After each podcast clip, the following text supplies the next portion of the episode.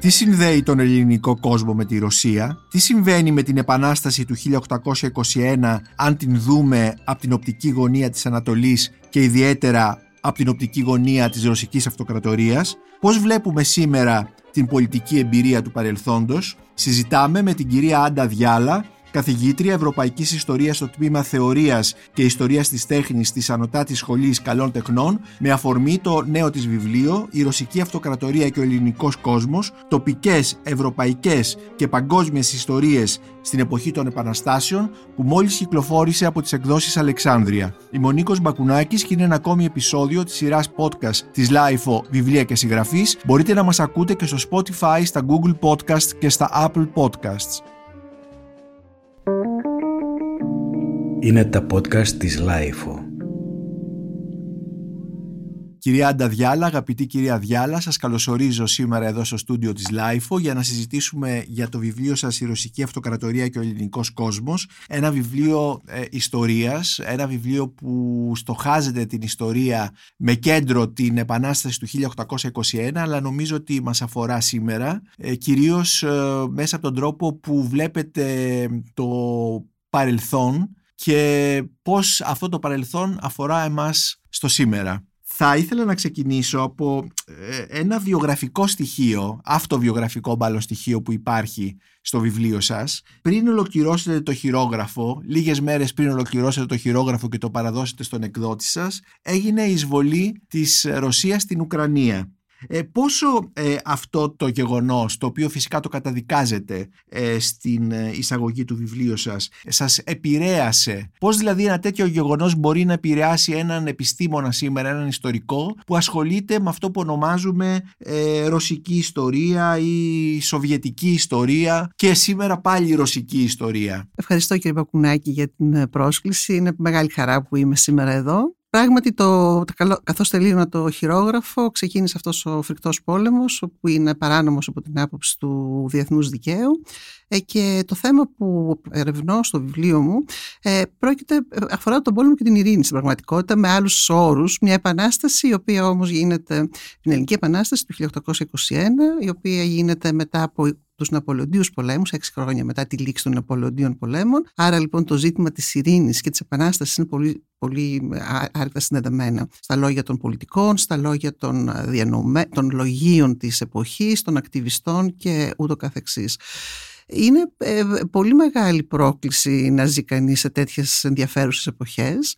Ε, να ζει, λέτε. Εγώ, Εσείς όσοι, δηλαδή όσοι, όσοι, ζούσατε σε αυτή την εποχή γράφοντας το βιβλίο. Ναι, διότι ένα από τα ενδιαφέροντα που είχα καθώς έγραφα το βιβλίο, τα ερωτήματα μάλλον ήταν, που είχα ήταν το εξής. Πώς οι άνθρωποι σκέφτονταν το παρόν τους και το μέλλον τους με όρους που δεν γνώριζαν το τέλος αυτής της ιστορίας. Ναι. Πώς δηλαδή ζει κανείς τη ζωή του χωρίς να γνωρίζει το τέλος της ιστορίας? Όπως... αυτό τη ζει τη ζωή του, έτσι τη ζούμε κι εμείς. Εμείς για τους προηγούμενους ανθρώπους γνωρίζουμε ορισμένα, ε, ορισμένες ιστορίες που τελειώνουν με κάποιον τρόπο, ναι, αλλά ήδη δεν τις γνωρίζουν. Δηλαδή πώς οι άνθρωποι βιώνουν το μέλλον του παρόντος. Κάτι που είναι απόλυτα επίκαιρο και για μας σήμερα. Νομίζω, έτσι, γιατί νομ, νομίζω κανείς, ναι, δεν ξέρει το μέλλον μας. Νομίζω, ναι. Και σε σχέση με τον πόλεμο αυτόν στην Ουκρανία, ε, υπήρχαν πάρα πολλά θέματα που επανέρχονταν σε σχέση με αυτά που εγώ διάβαζα και μελετούσα.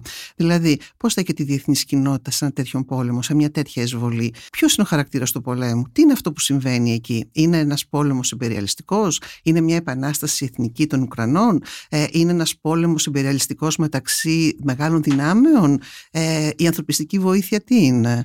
Η ανθρωπιστική επέμβαση τι είναι? Είναι πράγματα λοιπόν τα οποία συζητιόντουσαν όταν ξεκίνησε αυτή η εισβολή στην Ουκρανία, και είναι πράγματα τα οποία έβλεπα και εγώ και διάβαζα και έγραφα για αυτά τα τελευταία δύο-τρία χρόνια, τέσσερα μάλλον, που έγραφα το βιβλίο πώς, μου. Πώς δηλαδή πράγματα που έχουν συμβεί, όπως είπατε, ανθρωπιστική βοήθεια, όλα αυτά τα ζητήματα, τα ξανασυζητάμε σήμερα με τους ίδιους όρους, χρησιμοποιούμε τους ίδιους όρους, αλλά προφανώς δεν ξέρω το περιεχόμενο αν είναι διαφορετικό ή αν τα αντιλαμβανόμαστε εμείς διαφορετικά. Προφανώς δίνουμε νέα, νέα περιεχόμενα στις έννοιες και τα λοιπά. Αυτό που με ενδιέφερε από την ανθρώπινη πλευρά είναι κάτι που λέει ένας Ρώσος διπλωμάτης. Είναι Ρώσος, αλλά είναι μισός Έλληνας, μισός Μολδαβός, στενός συνεργάτης του Καποδίστρια.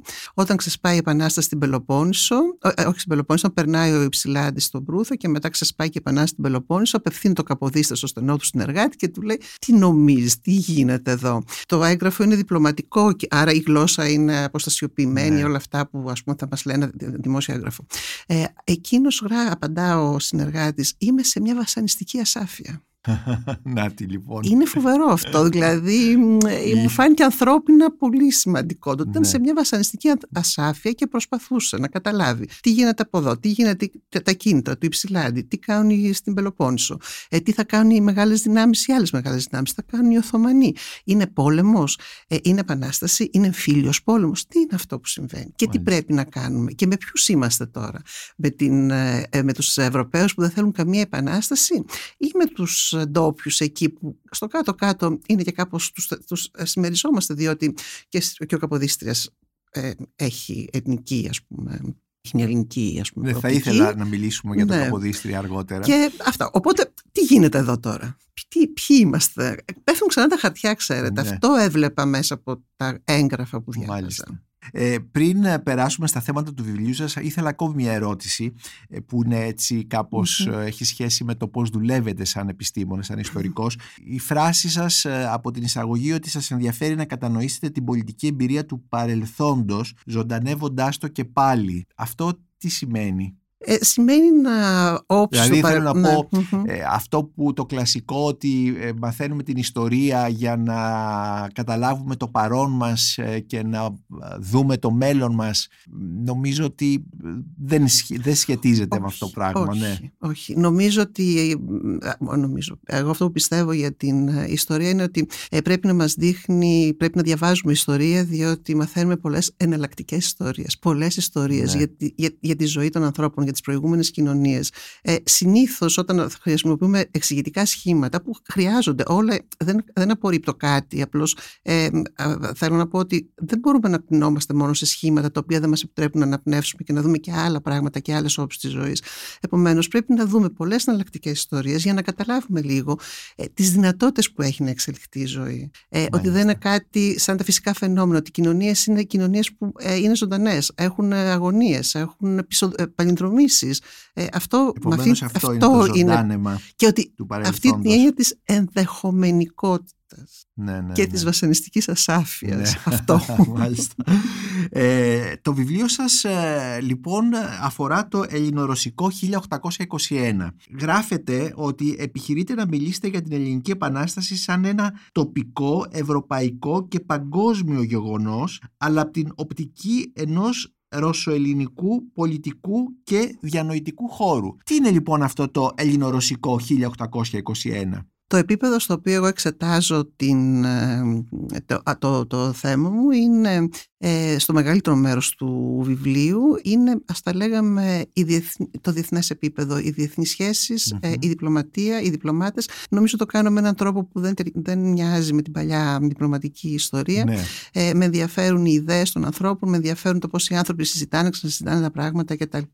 Με αυτή την έννοια λοιπόν έχω επιλέξει ε, τον Καποδίστρια και μερικούς άλλους τους ανθρώπους που, εργάζ, που εργάζονταν εκείνη την εποχή, ήταν Στούρτζα. στο mm-hmm. Στούρτζα, αλλά και κάποιος mm-hmm. ας πούμε λίγο ε, θα λέγαμε ε, πιο χαμηλή ιεραρχία και τα δίκτυά τους. Με ενδιαφέρει αυτή η έννοια των δικτύων ε, και πώς μέσα από αυτά τα δίκτυα mm-hmm. πλάθεται μια πολιτική. Τα δίκτυα τώρα αυτά είναι τοπικά, ξεκινούν από την Πελοπόννησο, ε, είναι ευρωπαϊκά διότι φτάνουν σε όλη την Ευρώπη ε, και είναι και παγκόσμια διότι η, παγκόσμια, γιατί η πολιτική εκείνη την εποχή είναι παγκόσμια.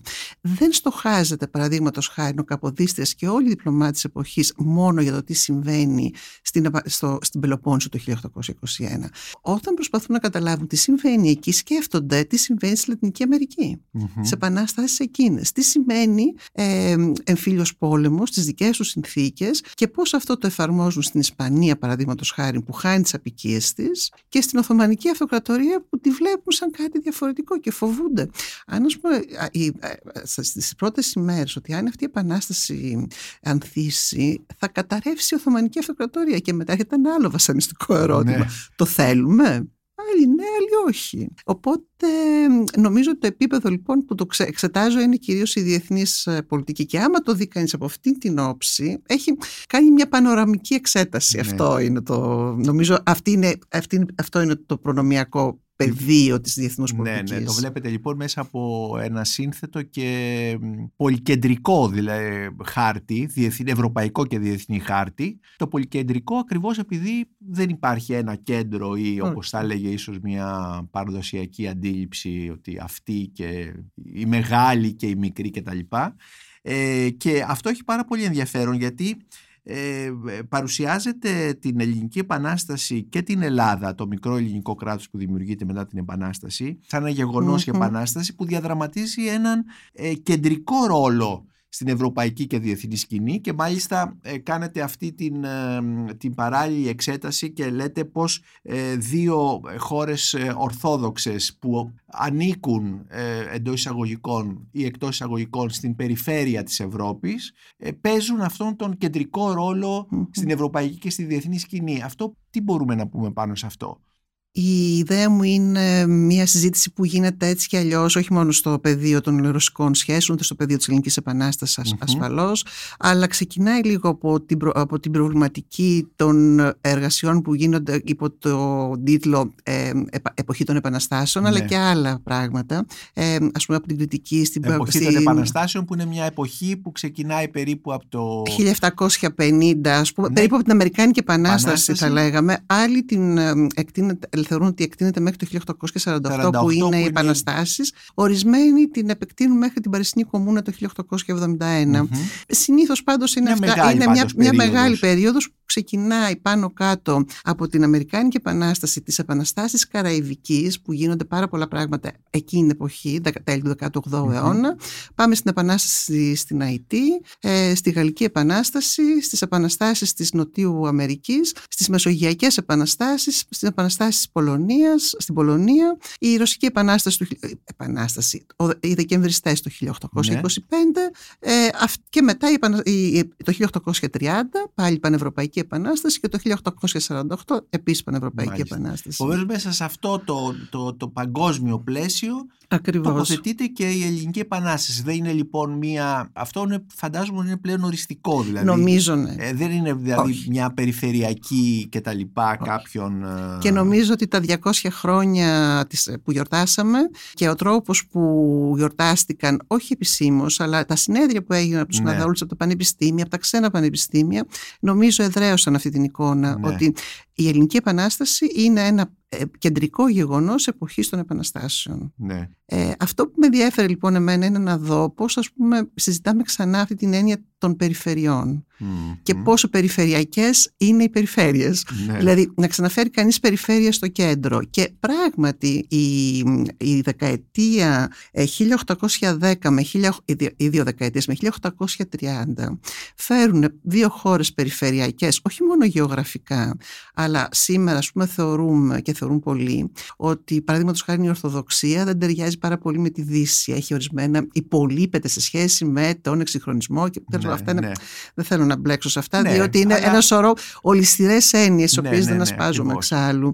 Ε, λοιπόν, αυτές οι δύο περιφερειακές χώρες με πολιτισμικούς όρους περιφερειακούς και ας πούμε, όχι μόνο γεωγραφικούς, έρχονται και στέκονται στο κέντρο της ευρωπαϊκής και παγκόσμιας ιστορίας. Ναι.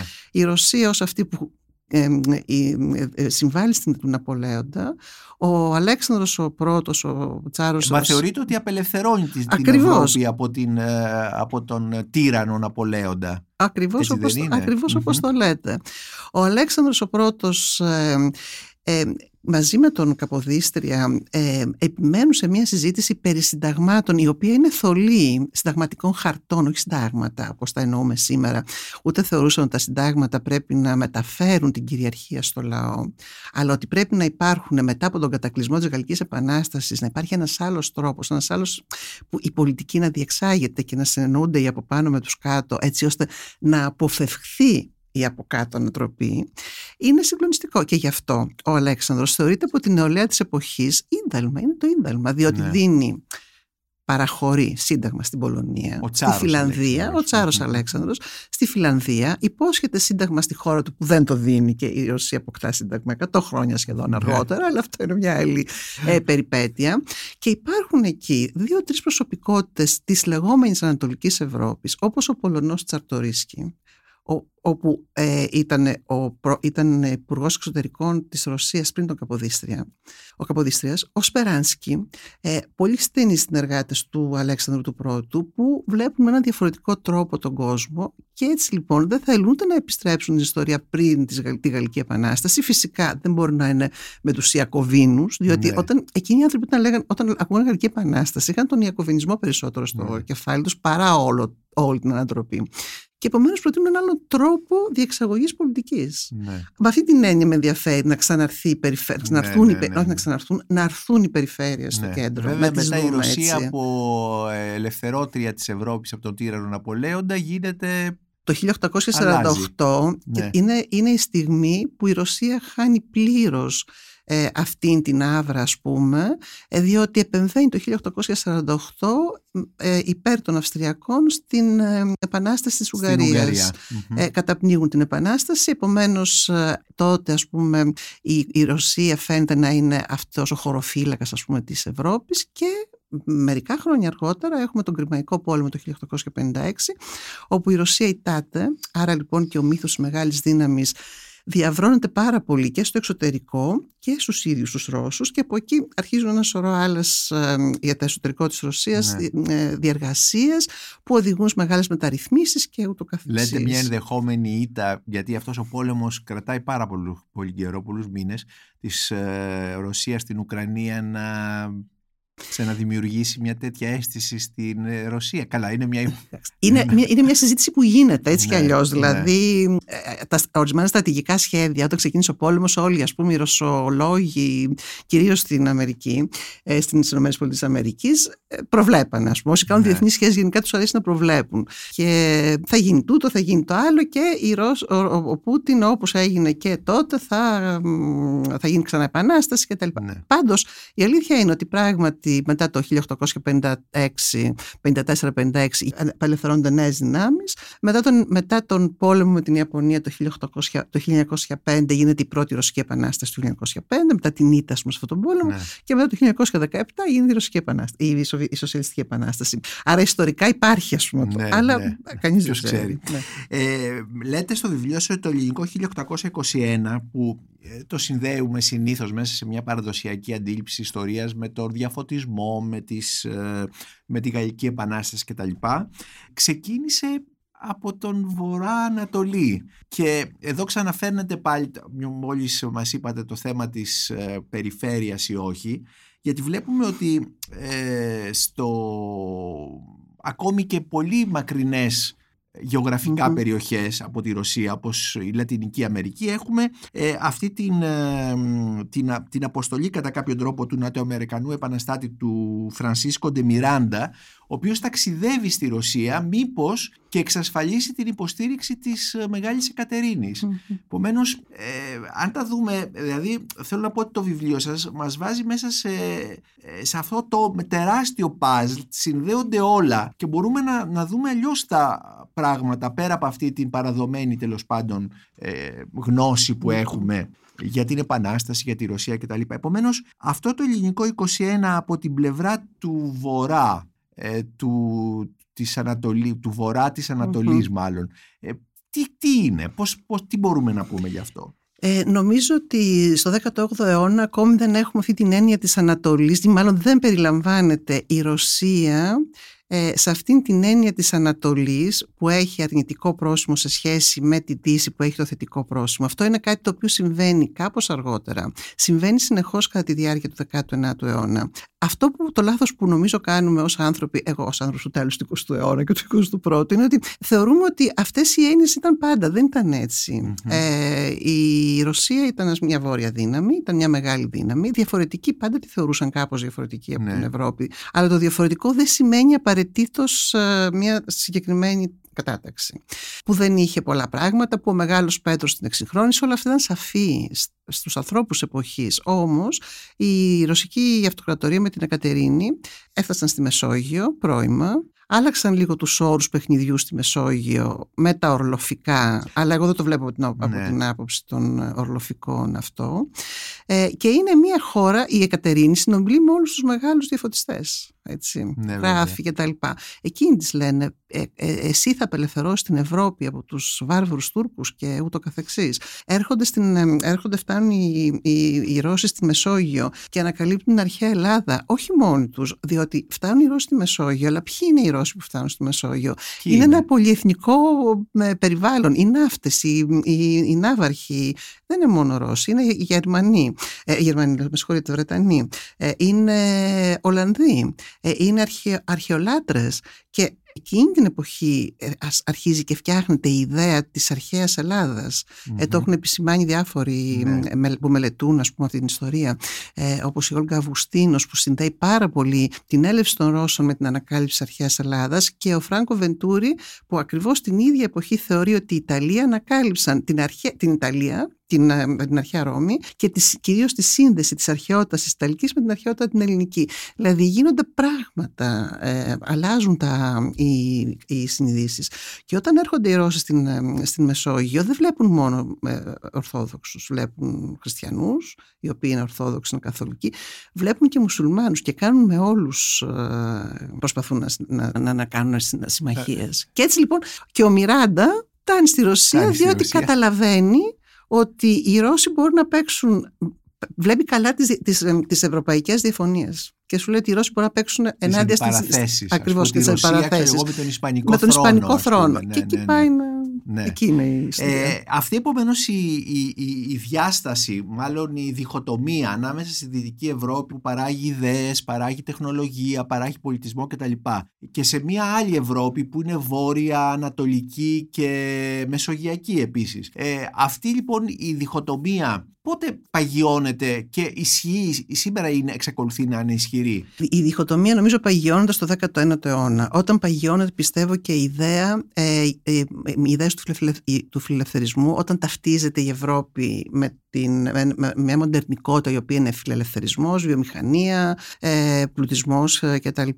Αυτά νομίζω είναι φαινόμενα που εδραιώνονται στο δέκατο ένατο αιώνα, υπάρχουν νωρίτερα φυσικά, αλλά σίγουρα τα σύνορα όμως αυτών των ιδεών και των... Ε, δεν ήταν, ε, ήταν, ήταν πορώδη, οι ιδέες ταξιδεύουν, ναι. οι άνθρωποι ταξιδεύουν, ξαναφτιάχνονται οι ιδέες στο κάθε σταθμό του, ε, του ταξιδιού. Ε, νομίζω ότι θα πρέπει κανείς να αλλάξει λίγο τους τρόπους με τους οποίους αφηγείται τις ιστορίες mm. και θα επανέλθω ίσως στην πρώτη σας ερώτηση. Υπάρχει ένα πάρα πολύ ωραίο βιβλίο που το έχει γράψει μια Ινδή που είναι ρωσολόγος, λέγεται Τρόι Τσάτερτζι, και ε, έχει ενδιαφέρον διότι γράφει από την εμπειρία της ως Ινδής που κάνει καριέρα σε πανεπιστήμιο της Αμερικής, στον Μπέρκλι αν θυμάμαι καλά, και το αντικείμενό της είναι η ρωσική ιστορία. Και το θέμα του βιβλίου της, που είναι ένα πολύ ωραίο βιβλίο, είναι η Ρωσία στον κόσμο. Mm-hmm. Και μας λέει λοιπόν ότι θα πρέπει να αρχίσουμε να σκεφτόμαστε και να συγκρίνουμε αλλιώς τα πράγματα. Όχι αν η Ρωσία είναι φιλελεύθερη ή μη φιλελεύθερη. Τι θα γινόταν αν ξαναβλέπαμε την ευρωπαϊκή ιστορία και την ιστορία των αυτοκρατοριών μέσω άλλων ενιών, όπως η βία, όπως mm. η στάση των αυτοκρατοριών απέναντι στους απεικιοκρατούμενους. Αν συγκρίναμε δηλαδή τις φυλακές που φτιάχνουν οι Βρετανοί στην Ινδία με τη Σιβηρία, πόσο θα άλλαζε το αφήγημα, πώς θα ξαναγράφαμε την ευρωπαϊκή ιστορία ναι. και τη ρωσική ιστορία και την παγκόσμια ιστορία. Πρέπει δηλαδή να διαλέξουμε καινούριες οπτικές γωνίες για να μελετήσουμε ναι, ναι, τα πράγματα. Ίσως να κάνουμε καινούριες ακριβώς ναι. και να κάνουμε καινούριες ερωτήσεις. Mm-hmm. Επομένως, ήταν τελικά η Ρωσία ε, μια αυτοκρατορική, αποικιοκρατική δύναμη, μιας που αναφερθήκαμε ναι. στη Βρετανία και σε αυτές τις... Πιστεύω ότι η Ρωσία ήταν μια δύναμη, θα λέγαμε, θα χρησιμοποιήσω την έννοια σύγχρονη, μοντέρνα, νεο, νεωτερικής ας πούμε έτσι, ναι. εποχής. Ε, συγκρίσιμη απολύτως με όλες τις αυτοκρατορίες, τις ε, υπερπόντιες όπως ας πούμε τις, η, η Βρετανία, η Γαλλία που συνήθως συγκρίνονται γιατί είναι και αρκετά στο δέκατο ένατο αιώνα οι μεγάλες δυνάμεις. Ε, λίγο πιο έχει στοιχεία όμως και αυτό παραδοσιακών δυναστικών αυτοκρατοριών, ενεργή ενεργεί όμως με όρους αποικιοκρατικούς όπως και οι άλλες δυνάμεις. Να μην ξεχνά... Σε ποιες ναι. περιοχές του κόσμου? Κυρίως, κυρίως στην, στην Κεντρική Ασία και στην Άπο Ανατολή. Ωστόσο όμως την εποχή που έρχονται, φτάνουν στο Αιγαίο, στο, στη Μεσόγειο οι Ρώσοι, έχουν ήδη αρχίσει να εξερευνούν την Αμερικάνικη Ήπειρο από τον Ειρηνικό. Υπάρχει μια άλλη, ένας mm. άλλος δρόμος εξερεύνησης Αμερικάνικης Ήπειρου που είναι ο, ο Ειρηνικός, ο οποίος έχει ξεχαστεί. Και εκεί είναι η Ρωσική, ας πούμε, mm. έτσι, που δεν, δεν, ευδοκι... δεν ευδοκίμησε ναι. αυτό, ναι. γιατί ας πούμε φτάσαμε μέχρι την Αλάσκα, πήγαν στην Καλιφόρνια. Δεν χρειάστηκε εκεί να έχουν, ας πούμε, να φέρουν σκλάβους να δουλέψουν, γιατί είναι άλλου τύπου καλλιέργειες και ναι, όλα ναι. αυτά. Εκεί ήταν γούνες, ψάχναν τέτοια πράγματα. Ε, άρα λοιπόν δεν συμμετείχαν στο δουλεμπόριο. Και όλη η ιστορία, ας πούμε, των σχέσεων της Ευρώπης με τον νέο κόσμο έγινε ατλαντική ιστορία. Ενώ υπάρχει και ο άλλος δρόμος, ο οποίος δεν μακροημέρευσε, ωστόσο υπήρξε. Και η Αλάσκα υπήρξε, ε, την πώλησαν οι Ρώσοι πούλησαν, το χίλια οκτακόσια εξήντα τέσσερα, ναι. αν θυμάμαι καλά, πάντως την δεκαετία του χίλια οκτακόσια εξήντα, στην αρχή τη δώσαν για εκατό χρόνια και έπειτα την πούλησαν κτλ. Ε, αυτό είναι ένα αποτύπωμα της ιστορίας αυτής. Και επίσης οι Ρώσοι συμμετείχαν πολύ δυναμικά σε όλα τα ταξίδια εξερεύνησης του κόσμου. Καμιά φορά πιστεύουμε ότι τον κόσμο τον ξέρουμε, αλλά ας πούμε, εγώ διερωτήθηκα, ωραία, τι ξέραν οι άνθρωποι αυτοί για το πώς είναι ο Ειρηνικός? Δεν είχαν γεωγραφικές αναπαραστάσεις. Ναι. Ακόμη και η Εκατερίνη για τη Μεσόγειο, λέει, πού είναι αυτή η θάλασσα? Είναι μεταξύ της Ασίας και της Ευρώπης? Είναι μεταξύ της Ασίας, της Αφρικής και της Ευρώπης? Και είναι ευρωπαϊκή? Μήπως και δεν είναι? Με τι άλλο συνδέεται? Δεν το ξέραν. Και όταν ήρθαν λοιπόν, όταν κάνανε, όταν κάνανε ταξίδια που ήταν στρατιωτικά φυσικά, γιατί ο, ο αρχικός στόχος ήταν να, να, να χτυπήσουν από άλλη μεριά τους, τον τους Οθωμανούς, τι κάνανε? Ήρθαν, φτάσαν στο, εδώ, στην Ελλάδα, στο, στο, στη Μεσόγειο, και ε, κατάγραφαν το βυθό, τα ψάρια, τα πουλιά, τα κτήρια, τους ανθρώπους. Αυτό ήταν μια γνώση. Φτιάξαν μετά γεωγραφικούς χάρτες και ναυτικούς χάρτες, οι οποίοι βοήθησαν τη δεύτερη εκστρατεία μετά των Ρώσων στο, στη Μεσόγειο. Το ίδιο κάνανε και προς τις άλλες κατευθύνσεις. Mm-hmm. Ακολουθούσαν τα ταξίδια του Captain Cook, δηλαδή σε ορισμένες, ορισμένες περιπτώσεις προηγούνταν κιόλας. Ήταν μια ολόκληρη, πώς να πω, περιπέτεια όλο ναι, αυτό. Είναι συναρπαστικό. Είναι συναρπαστικό το ότι. Και αν το διαβάσεις, ναι, mm-hmm. τα, mm-hmm. τα, ας πούμε, τα ημερολόγια των uh, πλοιάρχων, τα οποία δημοσιεύονταν μετά στο δέκατο ένατο αιώνα, και έτσι έχω κι εγώ πρόσβαση και διάβασα ορισμένα, πραγματικά είναι μια, μια, μια περιπέτεια διανοητική και άλλη. Ήταν μεσογειακή δύναμη η Ρωσία? Έγινε για λίγο. Έγινε, ναι. για λίγο. Και, για λίγο mm-hmm. ισχυρή μεσογειακή δύναμη, δεν έφυγε ποτέ από την, από την Μεσόγειο, εδώ που τα λέμε η Ρωσία. Ναι. Έμεινε μετά, και ας πούμε και τώρα και οι σχέσεις, ας πούμε, αν το θέλουμε να το δούμε και να καταλάβουμε τι συμβαίνει και στη Συρία κτλ. Ναι, ναι, στη Μέση Ανατολή. Στη Μέση Ανατολή. Με τις βάσεις που έχουν. Ακριβώς. Ναι. Και σχετίζεται με το ότι τελικά δεν ήταν μια μεσογειακή δύναμη όπως ήταν η Βρετανική, η Γαλλική, σίγουρα. Ε, α, δεν μακροημέρευσε όπως εκείνες και δεν έβαλε τη σφραγίδα της τόσο πολύ. Παρά τα αυτά, είναι μια μεσογειακή δύναμη, και νομίζω ότι, και το λέει νομίζω και στη δουλειά της ωραία και η Κωνσταντίνα Ζάνου που λέγαμε πριν. Κωνσταντίνα άλλη... Ζάνου, καθηγήτρια στο Πανεπιστήμιο Κολάμπια, που είχε ασχοληθεί πολύ με την Ιταλική ιστορία και τη Μεσόγειο. Ε, το, τα αποτυπώματά της είναι στην Κέρκυρα, ας πούμε, αυτής της ρωσικής παρουσίας. Μάλιστα, ναι. ε, και όχι μόνο, και άλλοι έχουν γράψει γι' αυτό, ναι, ας πούμε. Ναι. Οπότε, ναι, νομίζω είναι. Ας έρθουμε τώρα στην, στην Ελληνική Επανάσταση. Mm-hmm. Στο βιβλίο σας ασχολείστε κυρίως με τις αρχές, έτσι, με, μάλιστα με το πρώτο έτος, το πρώτο έτος της ελευθερίας, όπως το λέτε. Θέλετε να μας σχολιάσετε αυτή την... Το πρώτο έτος της ελευθερίας δεν είναι δικό μου, είναι ναι. κλεμμένο από... Ναι, μα γι' αυτό τις... το έχετε και, και, και με κεφαλαία εδώ στο βιβλίο. Ναι. Ναι. Είναι Τι... από τις διακηρύξεις που έκαναν οι, οι επαναστατημένοι προς τους Ευρωπαίους και τους Αμερικάνους ναι. κτλ.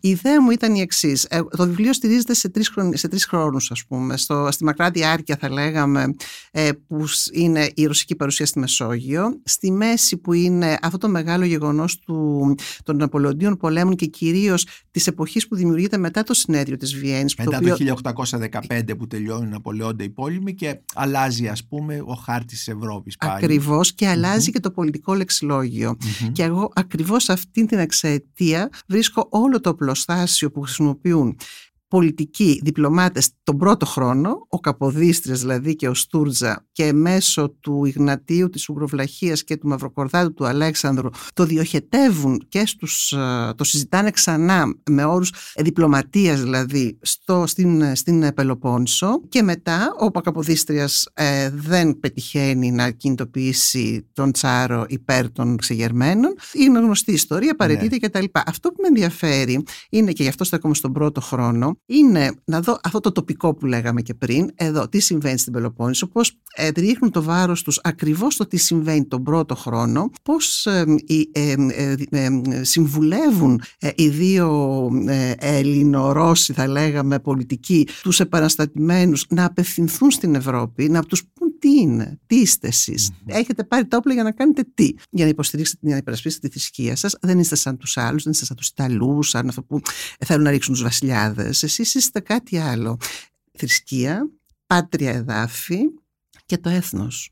Και μπαίνει εδώ πολύ συστηματικά η έννοια του έθνους. Και επίσης ο Σουλτάνος μπορεί να σας φάξει. Η έννοια του ανθρωπισμού, του humanitarianism, όχι mm-hmm. ακόμη της ανθρωπιστικής επέμβασης με την έννοια του κάνω μια πολιτική να, όπως τον Αβαρίνο ή άλλες ανθρωπιστικές ναι. επεμβάσεις, αλλά η έννοια της ανθρωπιστικής, του ανθρωπισμού, της, ε, της ανθρωπιστικής ηθικής, των ανθρωπιστικών πρακτικών. Mm-hmm. Και αυτό που υπήρχε στο μυαλό μου είναι ότι ο φιλελληνισμός, που αναπτύσσεται πάρα πολύ μετά το χίλια οκτακόσια είκοσι δύο, μετά τη σφαγή της Χίου, έχει τρία, χαρακ... τρία συστατικά, τα οποία, αν το θέλετε, φτιάχνονται ακριβώς εκείνη την περίοδο και εν πολλής, ε, πώς το λένε, στους διαδρόμους Ρωσικού Υπουργείου Εξωτερικών.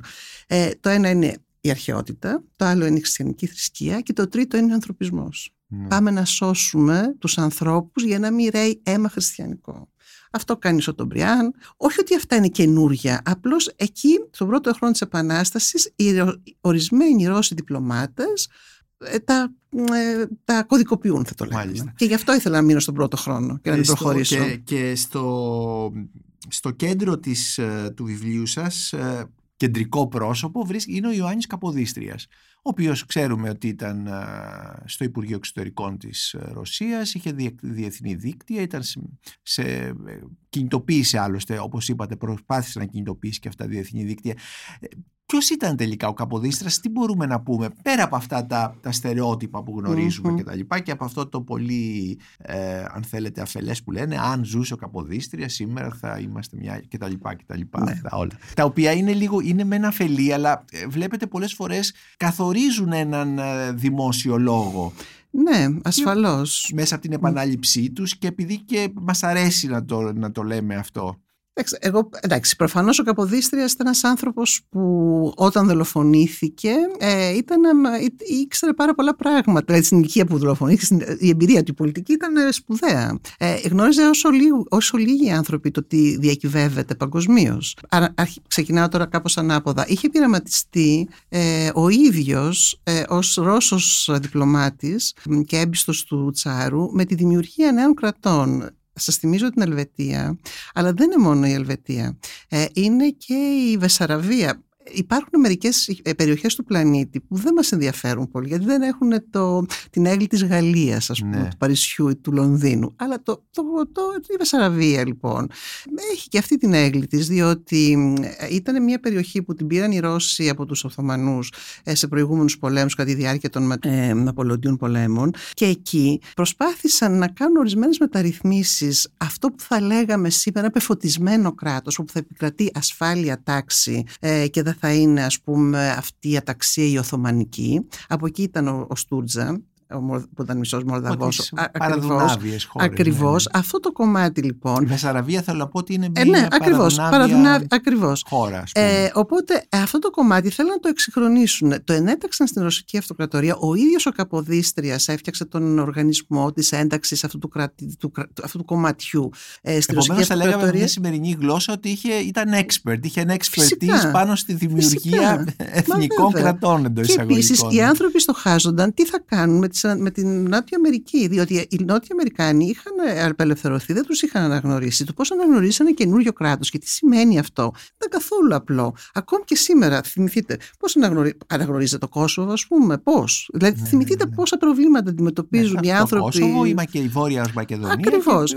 Πόσα προβλήματα μέχρι σήμερα. Mm-hmm. Στις... Οι διεθνολόγοι, οι πολιτικοί, οι επιστήμονες, οι ακτιβιστές κτλ. Συζητάνε πώς αναγνωρίζουμε ένα νέο μόρφωμα. Φανταστείτε ναι, ναι. εκείνη την εποχή πώς ναι. το αναγνωρίζανε. Είχε λοιπόν, ήταν, ήταν ειδικός σε αυτά. Είναι οι εκθέσεις του και επίσης ήταν ειδικός ε, στο πώς μπορούμε να ξαναχτίσουμε ένα διεθνές ε, σύστημα ασφαλείας. Ναι. Οι εκθέσεις του, οι, οι διπλωματικές, εγώ κυρίως αυτές έχω μελετήσει. Και, και πρέπει και να, να πούμε mm-hmm. για τους ακροατές ότι χρησιμοποιείται πάρα πολύ τα διπλωματικά κείμενα ναι. και έγγραφα και τα λοιπά στην, στην ιστορία αυτή που έχετε γράψει. Τα οποία τα βρίσκω, πρέπει να σας πω, συναρπαστικά κείμενα. Αν κανείς ξεφύγει από το ότι είναι κάπως, ας πούμε, κείμενα ε, υπηρεσιακά ναι. ε, έχουν ένα φοβερό πλούτο ιδεών. Οι άνθρωποι γράφουν σαν να μεροσμένες φορές να εκφράζουν τις ιδέες τους, ε, γράφουν σαν να γράφουν άρθρα ή σαν να γράφουν βιβλία. Ε, νομίζω ότι πρέπει να ξαναδούμε τον τρόπο με τον οποίο χρησιμοποιούμε τα διπλωματικά έγγραφα. Ε, λοιπόν, έχει πάρα πολύ, ε, έχει ιδέες ο άνθρωπος για το πώς χτίζεται αυτό το σύστημα ασφαλείας. Πολύ κεντρικές ιδέες που δεν τις συζητά φυσικά μόνος, μόνο αυτός και ε, στηρίζονται στο διεθνές δίκαιο το οποίο διαβάζει, στηρίζονται στις ιστορίες που έχουν γράψει άλλοι για τα πράγματα ε, και εδώ είναι, έχει ενδιαφέρον πως συγκροτείται και η ίδια η επιστήμη του διεθνούς δικαίου που συγκροτείται με βάση ναι. τη διπλωματία. Τα πρώτα βιβλία διεθνούς, ε, διεθνούς δικαίου, ας πούμε, έχουν μεγάλη σχέση με το τι έγινε τότε, πώς ήταν οι, ε, ποιες συμβάσεις γίνανε, ποιες συμφωνίες, μπλα μπλα κτλ. Ε, οπότε ο Καποδίστριας ήταν ένας άνθρωπος που γνώριζε πάρα πολύ καλά την ευρωπαϊκή και την παγκόσμια πολιτική. Εμένα αυτό με ενδιέφερε πάρα πολύ, πώς το μυαλό αυτού του ανθρώπου όλος αυτός ο όλο αυτό το, το πολύ σύνθετο, σύνθετη περίπτωση κατάσταση. Νομίζω ότι τα τέλη του δέκατου όγδοου αιώνα και οι αρχές του δέκατου ένατου αιώνα ήταν μια μεταβατική εποχή. Ορισμένες φορές, να σας πω την αλήθεια, σκέφτομαι ότι και εμείς ζούμε σε μια τόσο σημαντική μεταβατική, μεταβατική εποχή. εποχή. Ε, mm-hmm. Και νομίζω ότι ο Καποδίστριας είχε μια τέτοια αίσθηση και είχε, ήξερε πάρα πολλά πράγματα και σιγά σιγά πιστεύω έγινε ε, ε, ε, ε, δηλαδή από, ήταν και ένας κερκυραίος, δηλαδή είναι πολλά πράγματα, είναι κερκυραίος αριστοκράτης, είναι ένας λόγιος άνθρωπος, είναι ένας Ευρωπαϊ... Ευρωπαίος πολιτικός, είναι ο Έλληνας κυβερνήτης, είναι πολλά πράγματα. Δεν νομίζω ότι πρέπει κανείς όλη αυτή την πολλαπλότητα του Καποδίστρια να τη βάλει σε μία ταυτότητα, ναι. ο Έλληνας πολιτικός, ας πούμε, που ήταν, αλλά δεν ήταν μόνο αυτό. Ναι, ναι. Καθώς πηγαίνουμε προς το τέλος αυτής της συζήτησης, ε, το, τα διακόσια χρόνια από την Επανάσταση ε, νομίζετε ότι μας πρόσφεραν καινούρια γνώση?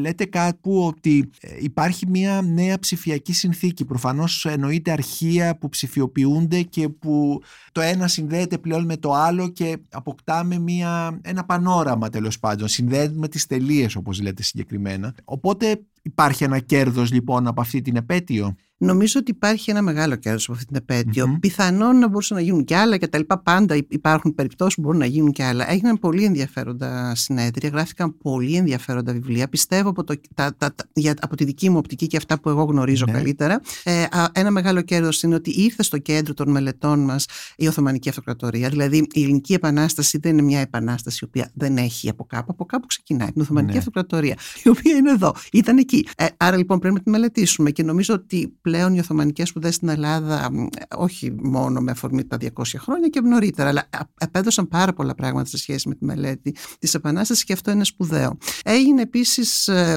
ε, κοινή, κοινός τόπος, ε, που, που δεν ήταν όταν ξεκίνησα και εγώ να γράφω ναι. το βιβλίο μου, ότι όντως η, η Ελληνική Επανάσταση είναι κεντρικό φαινόμενο των, ε, της εποχής των επαναστάσεων. Δεν είναι ιδιαίτερο είναι γεγονός. Ένα, ένα παγκόσμιο, εγγράφεται σε μια ακριβώς. παγκόσμια και μπορεί, ιστορία. Ακριβώς. Και μπορεί κανείς να το συγκρίνει, mm-hmm. να, το, ε, να το φέρει κοντά, να το απομακρύνει κτλ. Αλλά δεν είναι κάτι, ας πούμε, που στέκεται ναι. των άδελφων που λέμε. Ναι. Είναι, κάτι, είναι κάτι εκεί.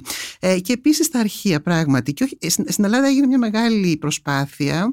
Ε, ας πούμε στο Κέντρο Έρευνας για τις Ανθρωπιστικές Επιστήμες φτιάξαμε το ψηφιακό αρχείο χίλια οκτακόσια είκοσι ένα, όπου εκεί ενώσαμε πράγματι τελείες, δεν θέλαμε να ψηφιοποιήσουμε πράγματα, αλλά να φτιάξουμε ένα κόμβο που φέρουμε αρχεία από όλους τους αρχειακούς φορείς, να τα σχολιάσουμε και έτσι να μπορούν οι ερευνητές, βάζοντας λέξεις κλειδιά, να βρίσκουν τα θέματα που τους ενδιαφέρει και από αυτό να προκύπτουν και νέα ερωτήματα.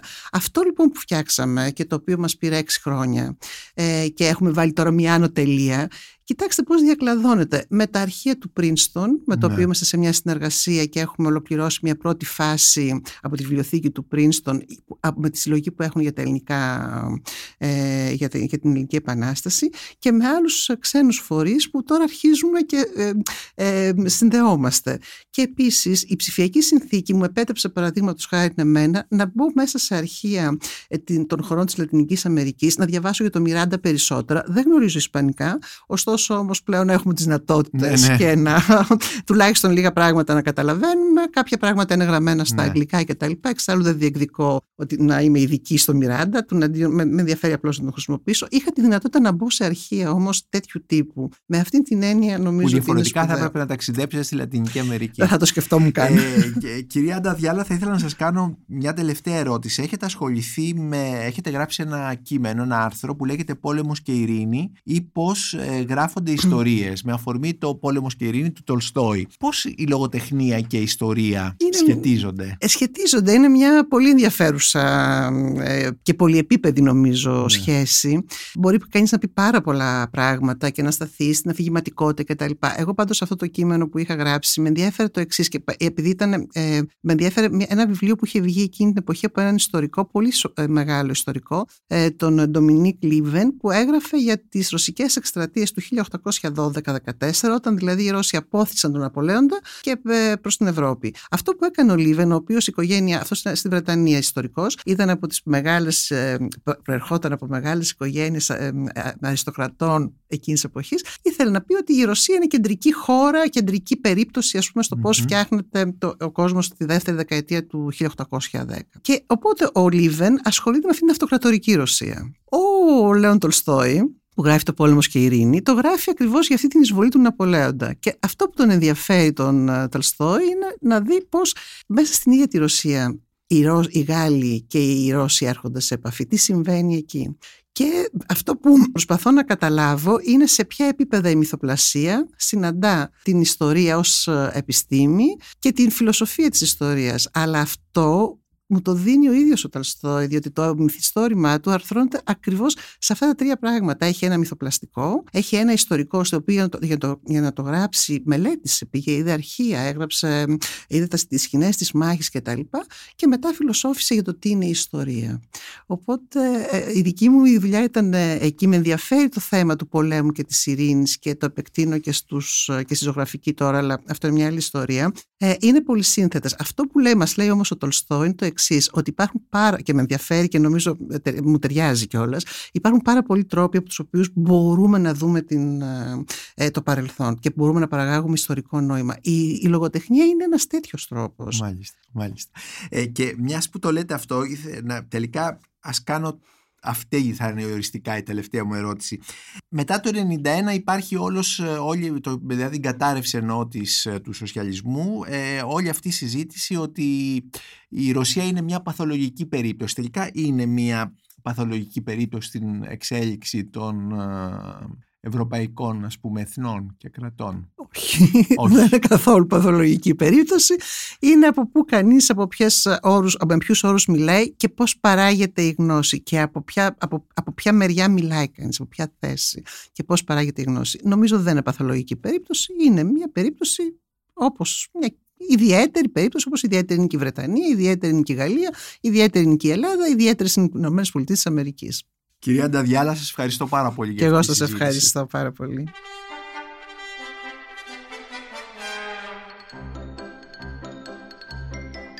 Είμαι ο Νίκος Μπακουνάκης και ήταν ένα ακόμη επεισόδιο της σειράς podcast της λάιφο, βιβλία και συγγραφής, με καλεσμένη την καθηγήτρια Ευρωπαϊκής Ιστορίας στην Ανωτάτη Σχολή Καλών Τεχνών, κυρία Άντα Διάλλα, για το βιβλίο της «Η Ρωσική Αυτοκρατορία και ο Ελληνικός Κόσμος», που μόλις κυκλοφόρησε από τις εκδόσεις Αλεξάνδρεια. Μπορείτε να μας ακούτε και στο Spotify, στα Google Podcasts και στα Apple Podcasts. Είναι τα podcast της λάιφο.